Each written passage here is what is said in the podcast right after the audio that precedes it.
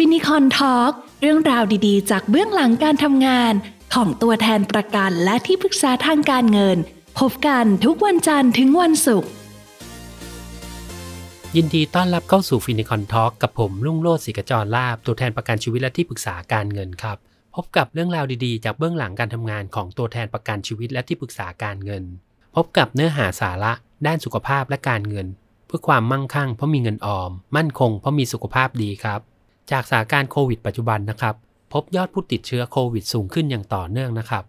ทำให้กระทรวงสาธารณสุขได้มีประกาศอนุญาตให้ใช้ชุดตรวจโควิดเร่งด่วน หลายๆ คนอาจจะสงสัยนะครับว่า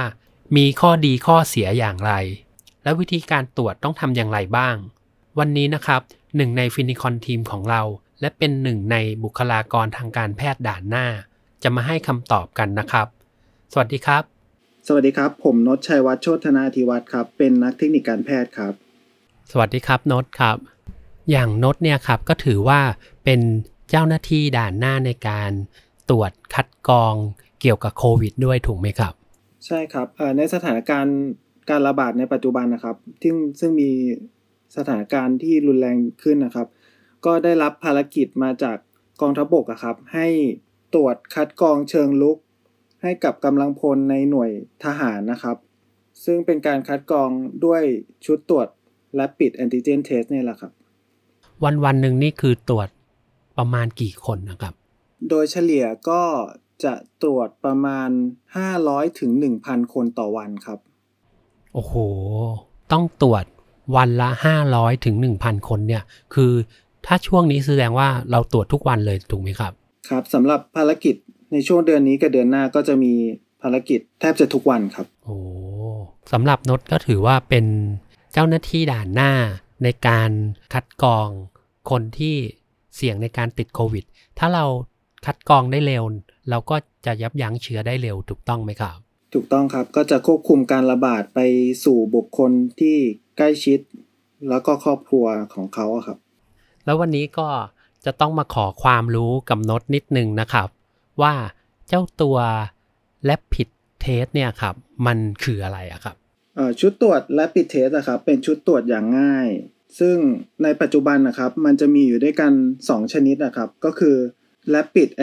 Antibody Test ครับ เป็นการตรวจหาภูมิคุ้มกัน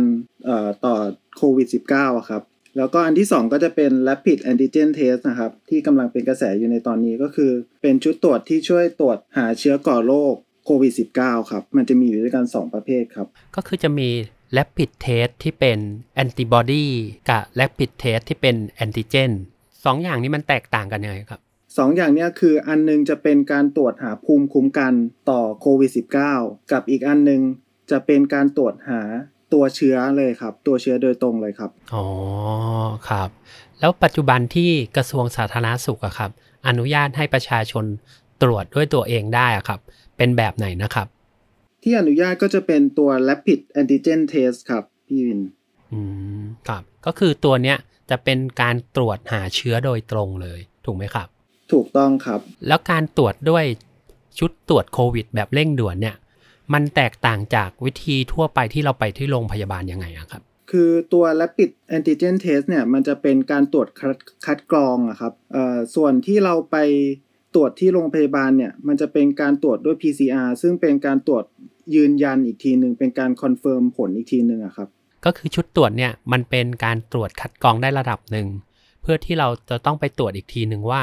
เราอะเป็นหรือไม่เป็นถูกไหมครับ ใช่ครับ ในกรณีที่สมมุติว่าชุดตรวจ Rapid Test เนี่ยบวก ยังไงก็ต้องไปตรวจยืนยันด้วยวิธี PCR อีกทีครับ เพราะว่ามันจะมี บางส่วนเนี่ยที่เกิดผลบวกลวงได้ครับ บวกปลอมได้ครับ แล้วก็ในกรณีที่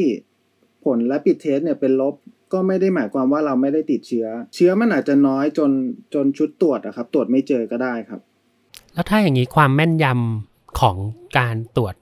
ด้วย rapid test เนี่ยครับมันแม่นยำมากน้อยแค่ไหนยังไงครับ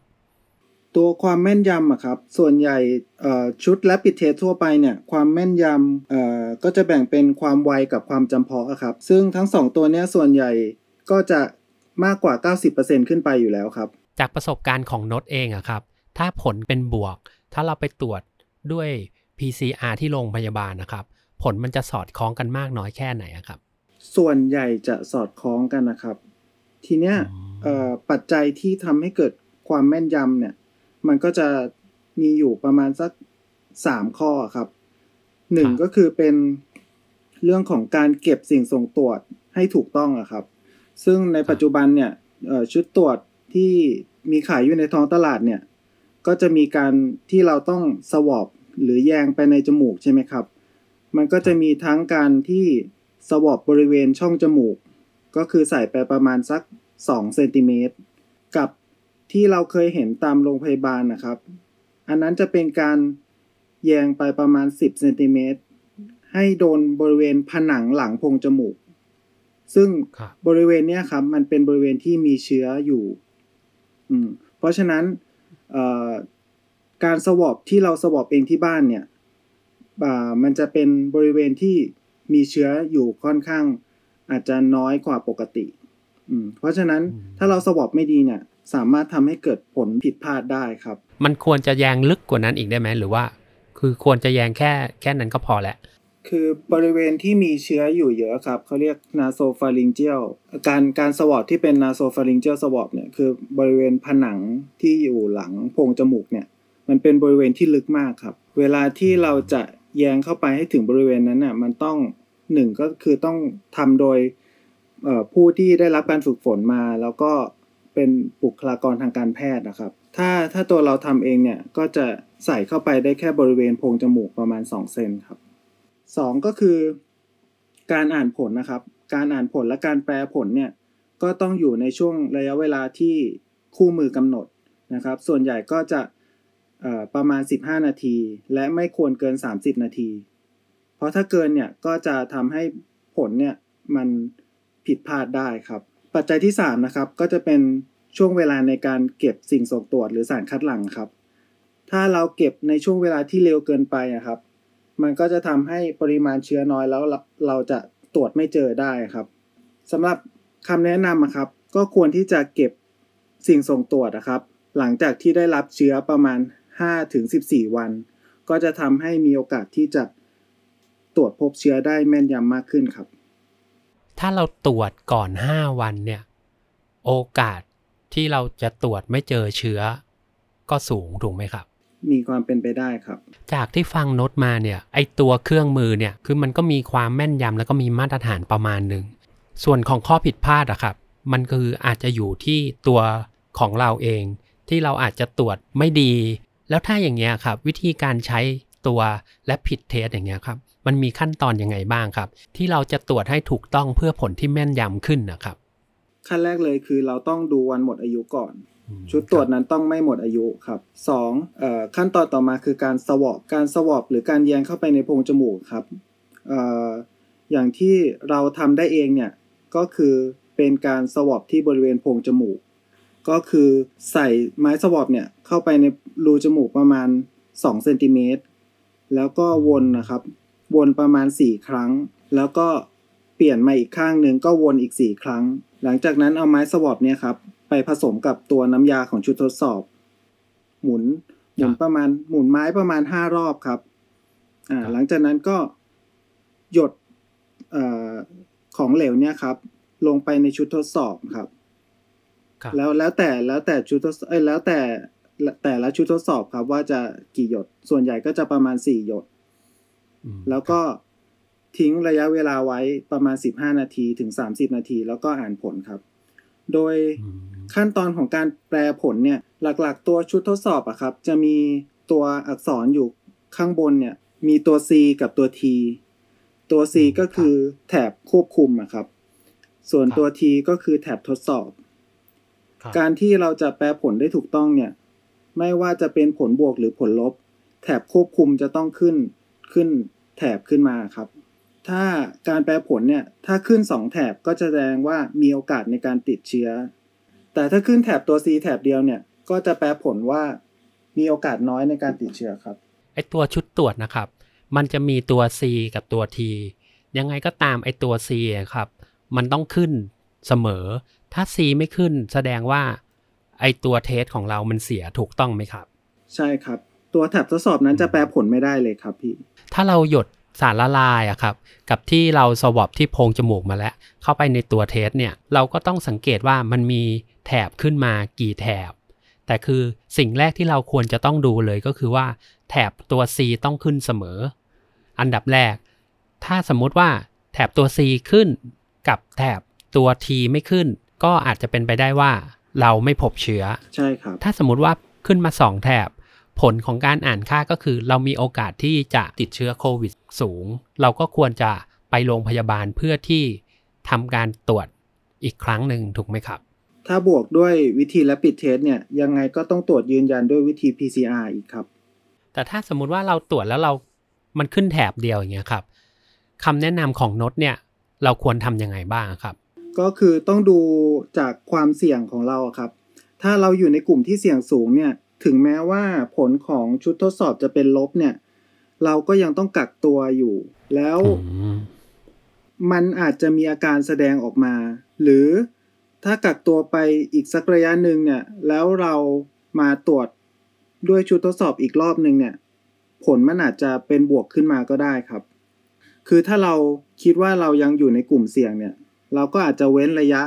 แล้วก็ค่อยมาตรวจใหม่อีกรอบหนึ่งก็ได้ครับ แล้วตัว Rapid Test เนี่ยครับข้อดีข้อเสียของมันนะครับ มีอะไรบ้างครับ ครับสำหรับข้อดีนะครับของ Rapid Antigen Test นะครับ ข้อแรกก็คือเราสามารถตรวจได้ง่ายครับ ไม่จำเป็นต้องใช้บุคลากรที่มีความเชี่ยวชาญ เราสามารถตรวจได้เองที่บ้านได้ครับ ข้อ2เนี่ยสามารถตรวจรู้ผลได้รวดเร็วภายใน 15-30 นาทีครับ แล้วก็ข้อ 3 ก็คือเป็นชุดตรวจที่มีราคาถูกนะครับ ข้อเสียเนี่ยข้อ1คือยังไงเราก็ต้องทำการทดสอบ 2 รอบอะครับ ก็คือ ครั้งแรกเนี่ยเป็นการทดสอบเบื้องต้น หลังจากที่บวกแล้ว เราก็ต้องไปทำการตรวจยืนยันด้วย PCR อีกทีหนึ่งแล้วก็ชุดตรวจ Rapid Antigen Test นะครับ บางทีมันมีกรณีที่ให้ผลบวกปลอมได้ครับ ก็คือในกรณีที่ Rapid Antigen Test บวก แต่ว่าตรวจ PCR แล้วให้ผลลบ ซึ่งในกรณีเนี้ยจะไม่ค่อยมีปัญหาเท่าไหร่ แต่ว่าถ้าเป็นผลลบปลอมอะครับ ก็คือในกรณีที่ Rapid Antigen Test ให้ผลลบ แต่ว่าการตรวจ PCR ให้ผลบวกเนี่ย กรณีเนี้ยจะเกิดขึ้นได้ในเคสที่มีปริมาณเชื้อในโพรงจมูกค่อนข้างน้อยครับ อย่างที่ผมบอกไปก็คือถ้าเราตรวจในวันแรก ๆ ของการสัมผัสโดนเชื้อครับ มันก็จะทำให้เกิดผลลบปลอมเนี่ยได้ ซึ่งถ้าผลลบปลอมเนี่ย ก็จะทำให้เราเกิดอาจเกิดความชะล่าใจหรือกาดตกได้ ซึ่งมีโอกาสที่จะแพร่เชื้อไปสู่บุคคลรอบข้างได้ครับ แล้วก็อยากจะฝากอีกเรื่องหนึ่งอะครับ ก็คือว่าการกำจัดตัวสวอปแล้วก็ชุดทดสอบหลังจากที่ทำเสร็จแล้วครับ เราควรจะทิ้งลงในถุงแดง ซึ่งเป็นถุงขยะติดเชื้อ มีการผูกมัดถุงให้แน่น แล้วก็ติดป้ายที่ถุงว่าเป็นขยะติดเชื้อด้วย เพราะว่าเวลาที่คนเก็บขยะเขามา เก็บไปเนี่ยเขาจะได้รู้ว่าเนี่ยคือถุงขยะติดเชื้อครับอืมข้อนี้ก็ถือว่าสำคัญมากเลยนะครับ เกิดเรามีผลเป็นบวก แล้วคือคนเก็บขยะไม่รู้หรือว่ามีคนอื่นไปโดนหรือสัมผัสเข้า ก็มีโอกาสที่จะติดเชื้อโควิดจากเราได้ ถูกต้องครับ แล้ววันนี้ครับก็ถือว่าเราได้ความรู้เรื่องการตรวจและผิดเทสด้วยตัวเองนะครับ เราได้รู้ว่าวิธีการใช้และผิดเทสแล้วก็การอ่านผลนะครับ เป็นยังไง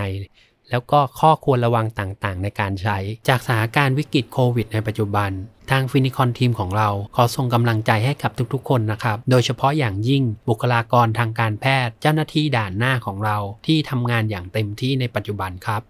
สำหรับวันนี้ครับขอบคุณนดมากเลยนะครับหนึ่งในฟินิคอนทีมของเรา และก็เป็นหนึ่งในเจ้าหน้าที่ด่านหน้าของประเทศไทยด้วยนะครับ